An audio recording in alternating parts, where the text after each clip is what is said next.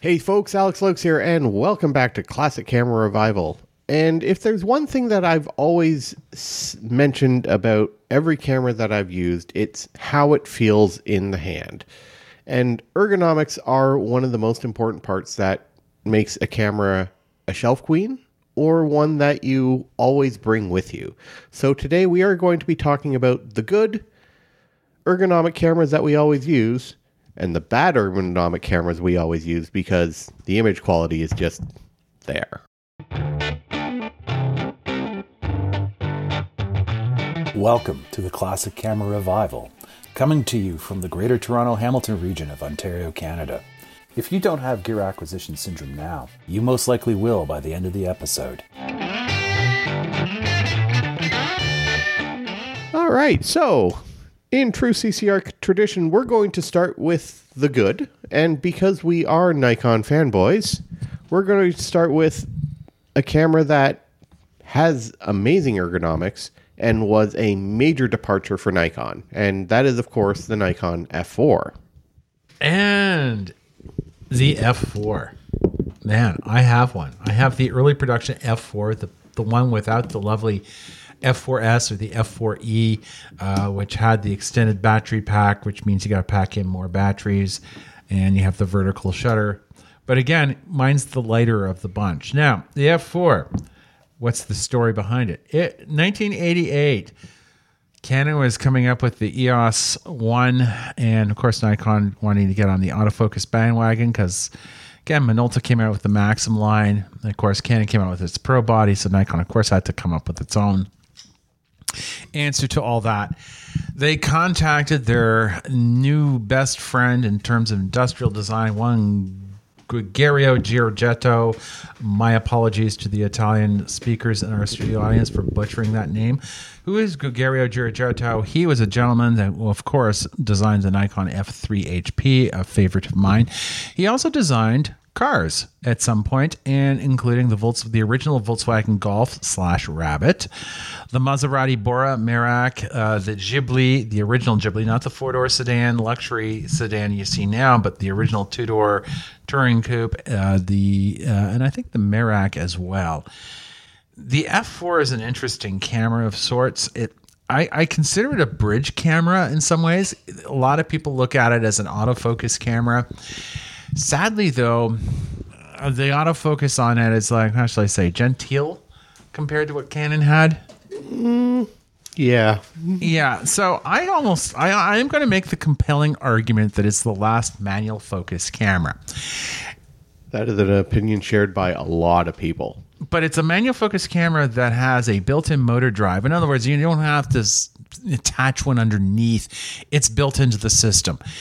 It's also the last Nikon Pro body with individual knobs like speeds, uh, modes, and and it's like it was well thought out. Like Mr. Giorgetto really went to town on this. Uh, it even has a built-in diopter, so for those of us with Gen X uh, and older eyesight, you just have to play with it a little bit, and bingo, you've got a super sharp um, focusing screen and you can use uh, pre AI lenses, stop down AI and AIS lenses for manual focus. You can use the first early generation autofocus. If you want to use the autofocus, you can even use AFD lenses. Sadly, if you've got G glass or younger, um, you can use it in program mode, I guess, or shutter priority. Um, but you'll lose a lot. A you fair want to use it in program mode. Yeah, just in program mode. If you're really hell bent on wanting to use the younger glass, then well, well, I guess knock yourself out. Other big bonus with the camera, and, I, and this is why I love Nikon so much, it uses AA batteries. Here's looking at you, Canon, Minolta, Pentax, others. Going with those weird, weird proprietary, well, I wouldn't say proprietary, but sort of the more off the beaten path lithium batteries that uh, you're not going to find in any gas station anywhere. Whereas, say, I I, I I sort of rediscovered my F4. I replaced the prism head on it, and I took it with me on my annual photography retreat up north. Uh, first time in two years. Uh, this is a camera I can go to that Shell station at the corner Highway 35 and Highway 60, and I can get AA batteries for it.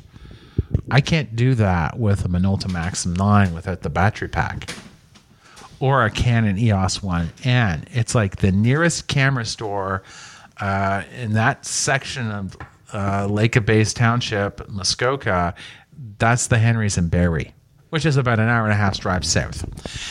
You got to bear that in mind. So with the F4, it is a great road trip camera. It is you can use matrix they've got three metering modes spot matrix and center weighted so if you want to go center weighted hey you can go old school all day every day what i loved about the f4 is i can throw on my ai and ais glass put it on matrix metering aperture priority and just go to town Now, the one thing that you do have to note for the matrix metering, you do need the specific meter head. yeah i had the dp20 which is the, The one DP20. The other ones, unfortunately, only have center or center weighted. Yeah, because you control that from the meter head. But again, it's so easily you, can figure it out. You just look at it. You almost well, again, you probably do want to look at the owner's manual because again, it is a sophisticated camera. But again, you could sort of set it up and at least use super basic modes without that's the way Giorgetto set it up. But again, you know, again, you want to look at the manual, you, you probably get more out of the camera. I, I love the F4. Uh, the only downside is it does weigh like a boat anchor, but um, but you get the idea. Yeah. I'd have to jump in. Like I've I've had two F4s. The first one was stolen, and the second one, the film transport has died. So maybe at some point I'll uh, I'll replace it. But uh, I have a very very simple review of how why I like the F4. It's a big camera that doesn't feel big, and it's a heavy camera that doesn't feel heavy. No, exactly. Es- especially that last one because it, it does have heft to it. It's built to last, but again, it doesn't feel heavy. Yeah, the F3 was the same way.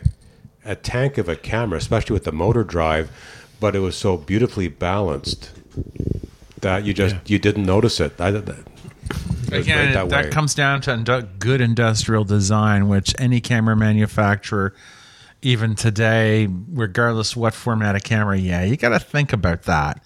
Is the user experience going to be good? Because if you're a working pro, you don't want to be fighting it. No. Yeah, and that's Nikon's. Like, I mean, that Nikon has had that market area, that corner of the market, just like, you know, they've owned that because that industrial design, like even starting back with the F2 and then moving on to the F3 and then into the the digital camera bodies, the ergonomics of Nikon is just, Oh, I mean, a, ha- a, and it and it- nothing compares. yeah, and it still continues today. I've not met a Nikon camera from the F3 onwards that I haven't liked. Yeah, agreed. And you know, I mean, I will say the the the, the F three um, uh, grip is. I mean, I don't know. I don't know what happened there, but uh, that, that's a bit of an anomaly. I don't know. There maybe there was extra aluminum in the world that needed to be, uh, or whatever it was that they used to make that gigantic grip. But um, as far as the body itself, though, um, I think I, I that's when they first. I forget the name of. There was an Italian designer that they started Yeah. using, right? Giugiaro Giorgetto. Now the story goes when Nikon uh, they did a mock-up of the F3 in the mid 1970s. And it looked like an F2. Well, it looked like an F2 mated with an FM. Yes. Like again, they were working on the FM at the same time, and it was like I guess the meter head was detachable. And the early designs for the F4 were just as ugly. Well, again, I think what they were thinking was, okay, we're working on the mechanics. Ergonomics, we're bringing. They decided to bring in somebody from the outside, mm. It's And the I've- move ever. I think, yeah, again, and also when you look at the F3 and F4, you see a design language that carries on now, even into the Z range of mirrorless range, uh, the mirrorless cameras. The red stripe. The red, red stripe. stripe. where everything is located, like the li- the grip. And on now the I'm right thirsty side. for red stripe.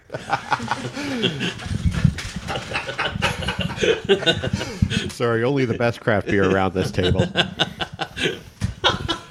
But uh, Bill, I don't know if you know uh, the, the red stripe. It, was that was that a, um, a some sort of tribute to Ferrari? Well, again, Giorgetto did not design for Ferrari. He designed uh, in the 60s and very early 70s. He designed for Maserati. So he designed the, the Ghibli, which was then at that point a two plus two Grand Tourer with a big ass V8 engine in the front, not the high end four door sedan that it is today. He also designed the mid engine Maserati Bora just in time for the fuel crisis, and then the uh, smaller engine version, the Merak, which had a, technically a tiny, tiny back seat, which is great for groceries. but not for anything else. That's it, you know know, I mean. or dwarves or small children. Uh, but again, Or th- making them. yeah, uh, but There we go. but Giorgiato's biggest claim to fame is creating the first generation Volkswagen Golf. So and again, he stretched with his his design firm, Ital Design. He moved beyond automotive and into other products, including well, cameras. There you go. And and going from big cameras to small cameras, uh, another favorite in the uh, in the team is the uh, Olympus OM series, and John with the uh, OM two. Thanks, Alex. I'm a rather late convert to the OM system, and the reason I came to it has to do with my advancing age and my degenerative back. Um, I, except for things like Hasselblad, and we'll get there. To me, the weight of a camera, especially last year, it's a bit better this year, thankfully. The weight of a camera matters to me, and like I, I used to have like a Pentax six seven, loved the lenses, loved the system didn't like what it did to my back after going out for a walk. And the Olympus, so I just love the fact that it is a so light. That, that, that was like step number one. Make sure it's a light camera. But that's no longer the most important reason that I like it. I love the fact that the uh, the lenses are tiny, small, and of course the Zuiko glass is uniformly excellent. I love the fact that the the viewfinder is really really good because with my crappy eyes, uh, a viewfinder is good, and it's just one of those cameras where you know uh, manual. We don't need no stinking manual.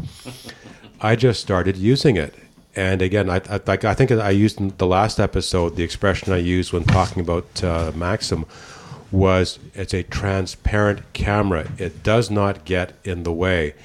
And of course, like a, a non ergonomic camera, and we'll get there, is the complete opposite, where it fights you every step of the way.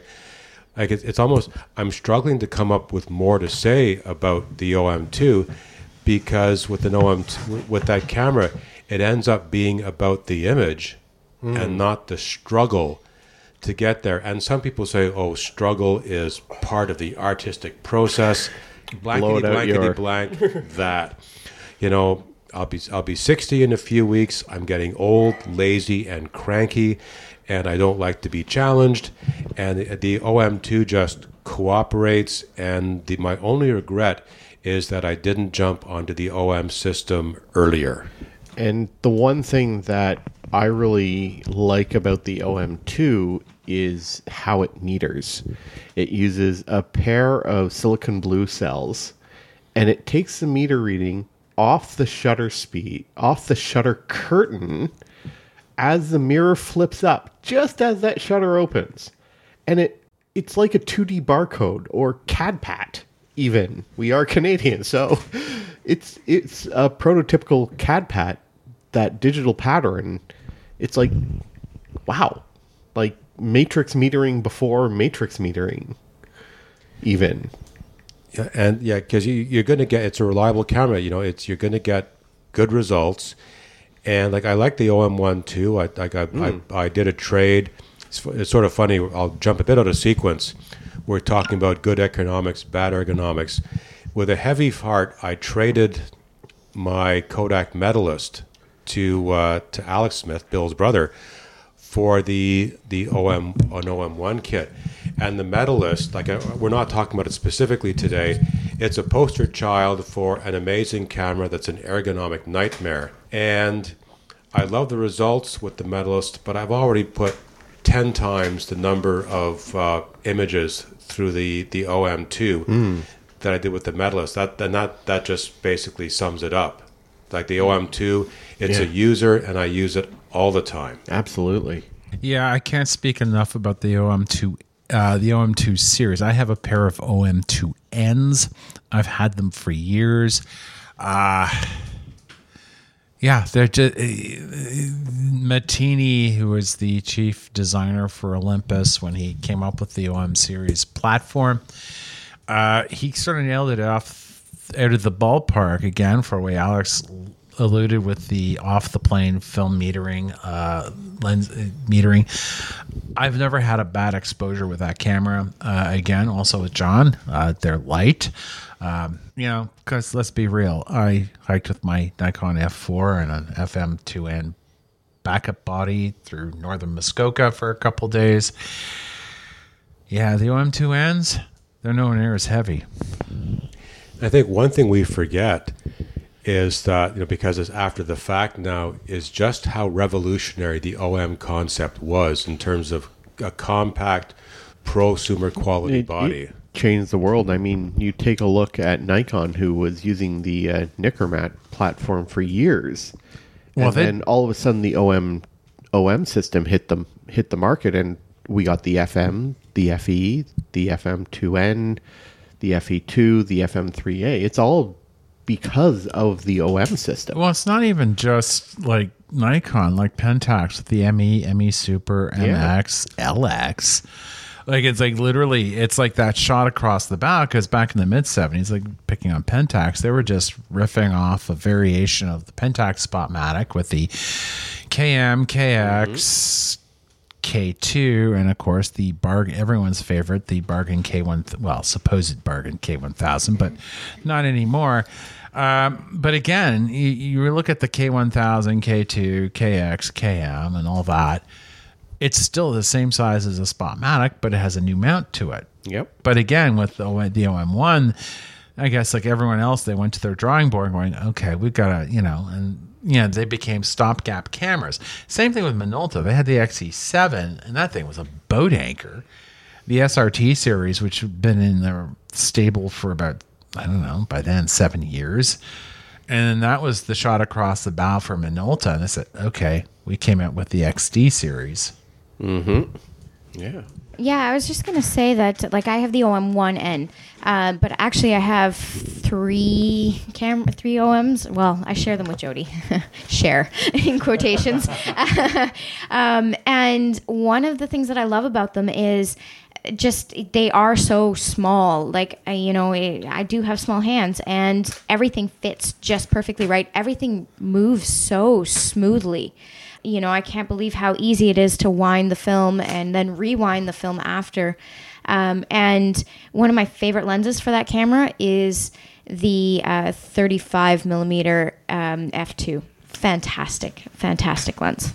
And um, well, moving up to uh, medium format, another favorite, well, I know between Jess and I, is the uh, Mamiya M645. And so take it away.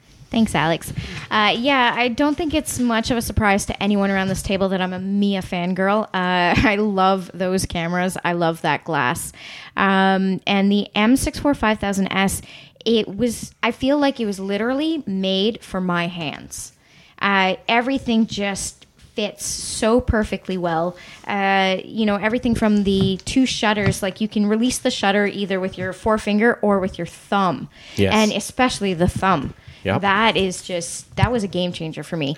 Um, I only use the waist level finder though. I don't actually use the metered prisms. I, I, I guess with medium format, I'm just so used to going out and taking my own readings with, you know, external light meters that I'd rather leave the extra weight at home and just go out with the waist level. Um, and it's also a lot lighter than my favorite RB67. so it's a little bit more portable. The lenses are smaller as well. The body and lens fits perfectly in my small bag. So I can just jaunt out into the woods or I can walk on some city streets and it never gets in the way. Uh, that camera is a dream come true for me. So it's actually because of Alex that I bought it. and so I thank you very much for that recommendation. So when I first got my Mamiya M645, it came with the uh, eye level finder. And I had had a bad experience with medium format cameras and eye level finders in the form of a Bronica SQAI.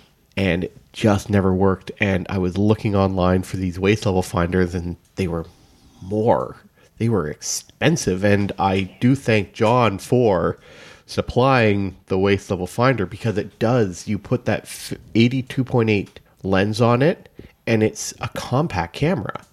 And you combine that with something like the Reveni Lab spot meter, and you have a precision exposure system with a precision camera and fantastic contrasty glass on it. But if you're the type of person who pref- who doesn't really like that waist level finder and you do go with that eye level finder, the one accessory that I got that changed the camera and what really made me fall in love with it was the L grip because you can stick that on. And the one problem is it is on the left side. Mamiya did that for some reason. Yeah, it don't always had to be on the left side. I Yeah. don't know why.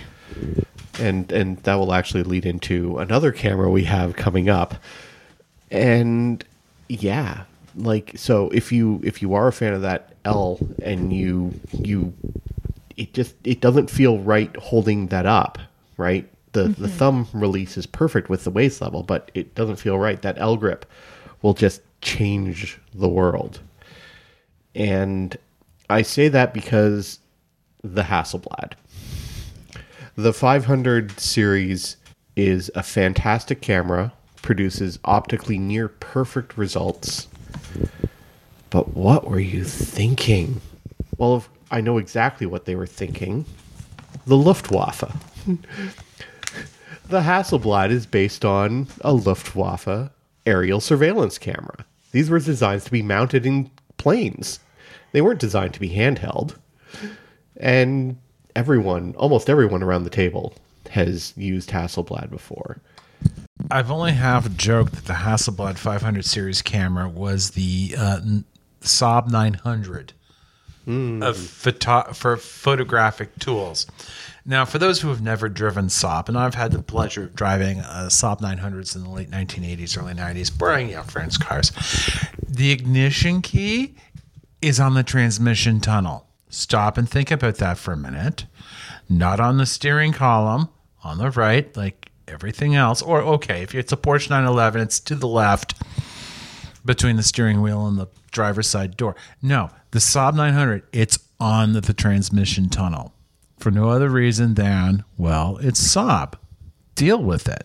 And it's the same thing with the Saab 500 uh, series. And again, uh, others will chime in, like John. like for the, the Hasselblad 500. So like, um, I love mine. In fact, we'll be talking about it at some point in the in the near future. But I can love it without being a fanboy.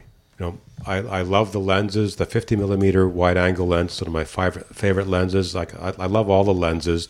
But I would be the last person on the face of the planet to say, "Oh, it's so easy to use." You know, it takes a while to develop a relationship with it will never be as transparent as an OM2 or like a Maxxum 9 or any of those cameras that just bec- become an extension. It's uh, like I've just retired from the software world, and there's a big piece of software world called SAP. And the joke about SAP is you do not take that software and adapt it to your business. You adapt your business to that software. So, so the Hasselblad, you just have to get your head around the way that camera works because it's not going to compromise. It doesn't give a rat's ass about you. You just have to understand it.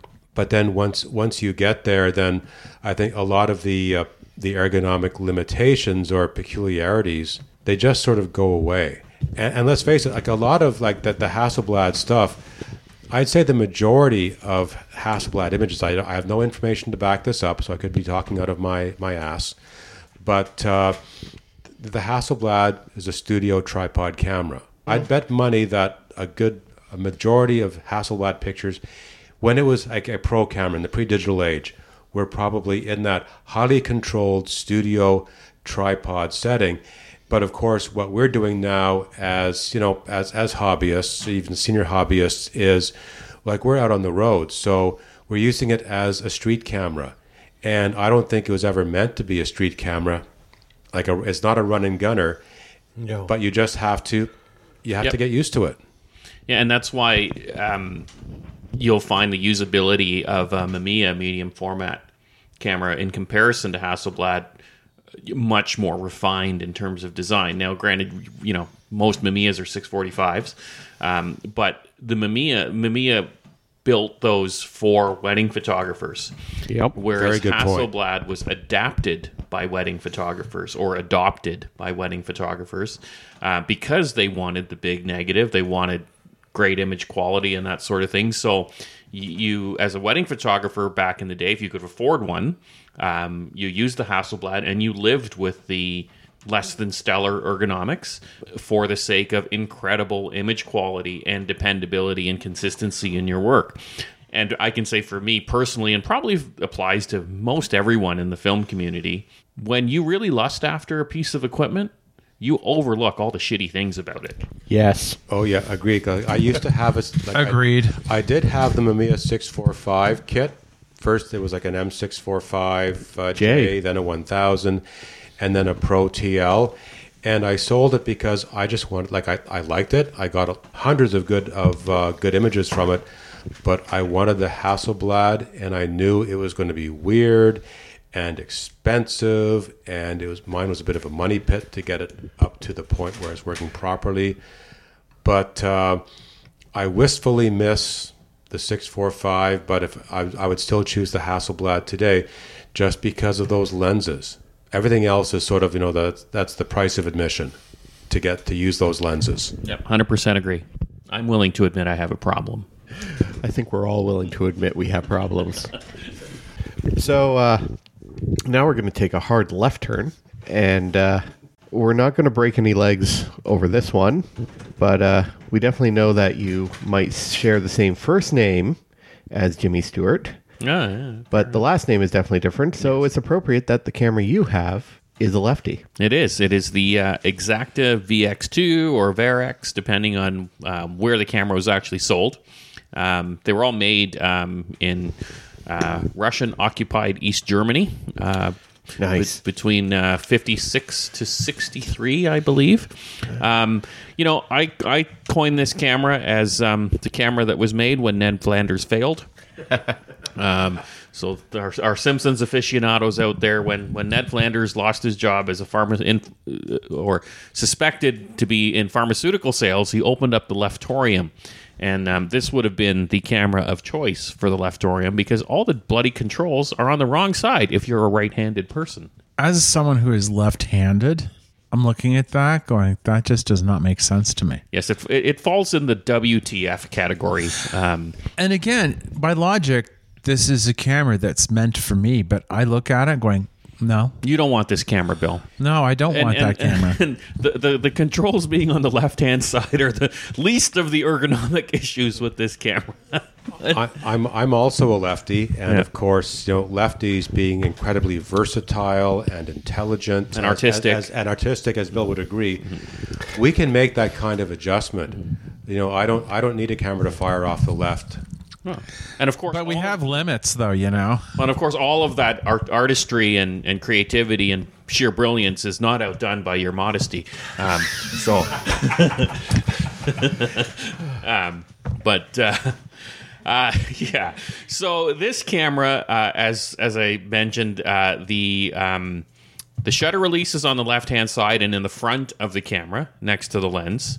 Um, Which there's nothing wrong about. no, there's nothing wrong with that. In fact, it's it actually works ergonomically. You just you just have to get used to it. You know, it it loads like a typical 35 millimeter camera or 135 camera would load. You you um, load it by um, uh, putting your film cartridge on the right hand side, which, um, you know, it's sort of 50 50 with camera bodies out there. Uh, in terms of the camera, um, you know, it's got um, uh, a time setting. Uh, for long exposures, and the fastest shutter speed is uh, is one one thousandth of a second. Um, it's got a decent working self timer on it comes with some pretty good glass actually so the camera that i have the example i have has an actual real biotar on the front which is um, a lovely piece of glass um, not the imitation um, uh, 44.2 Helios glass uh, that is imi- an imi- imitation biotar. Uh, in any case, like I said, the stuff being on the left hand side is not the worst of the camera. What really ticks me off about this camera is give me five minutes to uh, just use the um, uh, the winding uh, lever here. That I just did you see That's that? almost 180 degrees. Pretty much. yeah yeah Okay, yeah, no, no. We're just going to say no. yes, the winder is on the left side. And yes, I've used a Rollei 35, and I do love my little Rollei 35s. Yeah, I got to send them off to be CLA'd. And that's on the left side. But still, 180 degrees. Like, even with the shutter release on the front of the camera, I've borrowed my brother's mm-hmm. Topcons. They have the shutters s- release on the front of the camera. yeah. I can work around that. I, yeah, That's okay. and it's it's really strange. I- did it all the time. yeah, but all still, the that all the 180 practical models film have advance, that right on the side. It's great. But still, the 180 film advance, it's like I, I really don't know what gear ratio they're using in there to wind the film, but um, it is really, really low, I'm guessing. Yeah, but I don't know. I mean, you know what? It's got good quality glass on it. If you're looking for something a little bit esoteric, kind of out there, a little bit different than what anybody else has, sure, go for it. Um, Plus, there's there's different uh, prism finders for Yes, it. yes, that it does come with a waist level finder as well as an eye level finder. Um, I have a waist level finder for it. It actually works quite well. Um, the ground glass that it comes with um, is is pretty clear. Uh, you know, and I guess you know waist level finders for me in my old age, like you know, in in 135 are a little bit small for my liking. Um, one of the other cool things about this camera is uh, you can actually it has a, a built-in uh, film cutter um, inside. So you can actually uh, there's a lever you unscrew a little knob on the bottom of the camera and let's say you've taken a few um, shots uh, and you want to change mid-roll you can actually slice the film open it up in a dark bag take your old film out or your exposed film out rather and then you know load in another roll of film. Why anybody'd want to do this? I don't Especially know. with 35. yeah, and then of course the other quirk about loading this uh, camera, the the take up spool is is removable, so be careful you might lose that. But you also have to trim the leader uh, to load the film. Right. just so, like a Barnack Leica, but backwards. A backwards Barnack, yes. Um, with uh, inferior image quality, of course, but uh, well, similar image quality, I would say. Yeah. It's, it's still Zeiss Still, lenses still on it. Zeiss glass. It yes. might be from the other side of the Iron Curtain, but uh, Yes, and the other side of ergonomics. yeah. Yeah. One thing I'll uh, I'll jump in and say, in my opinion, it's sub- subjective. It's a beautiful looking camera. It is a It- it pretty has- piece of. It has that essence of gadget. It's shiny. Yes. And you have to admit, Exakta and the folks behind it have been on the leading edge of Oh, yeah. photographic technology. Yep. Some of the stuff they developed helped build the Nikon F. Yep. So, I mean, e- even if you look at the the body design, I mean, it, it's akin to what would be a very very early rendition of an R8, yep. a Leica R8. And is. the fact it came from the other side of the uh, the Iron Curtain, it's no surprise that everything's on the left. Or shouldn't it be on the right? No. We'll just say the upside down. no, and, and and and is the shutter a cloth or is it also an iron curtain? Oh, uh, it it is cloth, but that was pretty good, John. That was I, I got to give you that one. oh. Oh man. Let us recover from that one for a minute.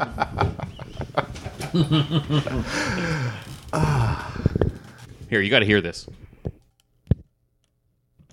And the shutter is now cocked. That's like the opening to Inner Sanctum. Yeah. The door creaks open. Yep. Oh man. So are you Nice. saying that I shouldn't be buying one? Give it a try, Jess. Here you go. Oh boy. Oh boy. I think it's a camera that everyone needs to try at least once because it's an interesting experience. It'll be unlike anything else you've done. Hmm.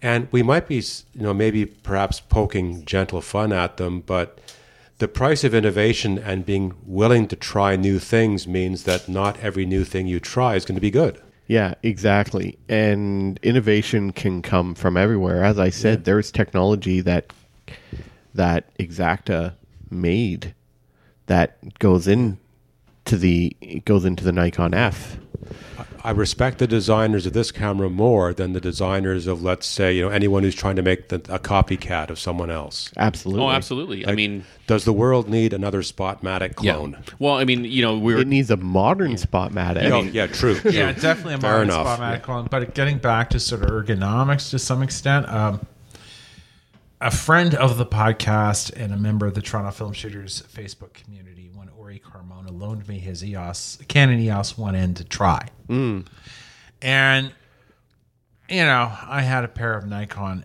uh, F90Xs at one point. Yeah. And it was sort of like, okay, try something really nice. Uh, so it was sort of like, okay, here you go. Pop the, it had a 50 millimeter lens on it. It was a fun camera to shoot, but I found I was struggling with the readout. I couldn't, like, it's like, A, it was very dim, and it was like, okay. Um, in the end, I wound up getting a Nikon F100. The readout on it was like perfect. Well, I mean, it, you know, it's like we've talked about um, throughout most of our podcasts. Most of the cameras out there are just refinements of original ideas from decades Oh, gone by. And, you know, this camera, I would say, ranks in the original idea category. Yep. You know, whereas you look at the progression of OM series cameras and the FM series cameras and like the K series cameras, they are all slight improvements mm. on each other's Well- Yep. ex- already existing innovations. even even in the 1950s with the exakta and it was built from the mid 60s to the early 60s asahi optical came out with the model uh, the the original pentax the model k. And you, but by the time you saw the model k came around they only made it for like eight nine months. It was basically yeah this is what the spotmatic was going to look like. Then you look at the minolta. They came out with the sr series at the same time. And again it's sort of like yeah we got beyond the sort of weird 180 degree film advance on the left side and it's like the le- design language was starting to be standardized. And then by then 1959 nikon came along with their f and basically buried leica and rolleiflex. Absolutely. and and it, it's not like they invented the wheel they just refined the heck out of it and made it a modular system. And that's how they that's why they won the pro system uh, market for mm, god over a decade yeah. before the canon came along with the f1 Yep. Absolutely. Well, that about wraps it up for this episode. My name's Alex Luyckx. Get out there, find a camera you like, damn the torpedoes, go straight at them. This is Bill Smith. Again, it's got to feel right in your hands because if a camera does not feel right in your hands, you're going to be fighting it every step of the way. Mm. This is James Lee. Try an exakta. Use your left hand. Feels like someone else is shooting it. This is Jess Hobbs, and I have no idea how I'm going to top James's exit. So I'm just, Ever does. so I'm just gonna say, just pick up any camera you like, pick up any film you like, or digital. Who cares? Go out there, shoot, and have lots of fun. This is John Meadows. It's worth the hassle if the images aren't bad.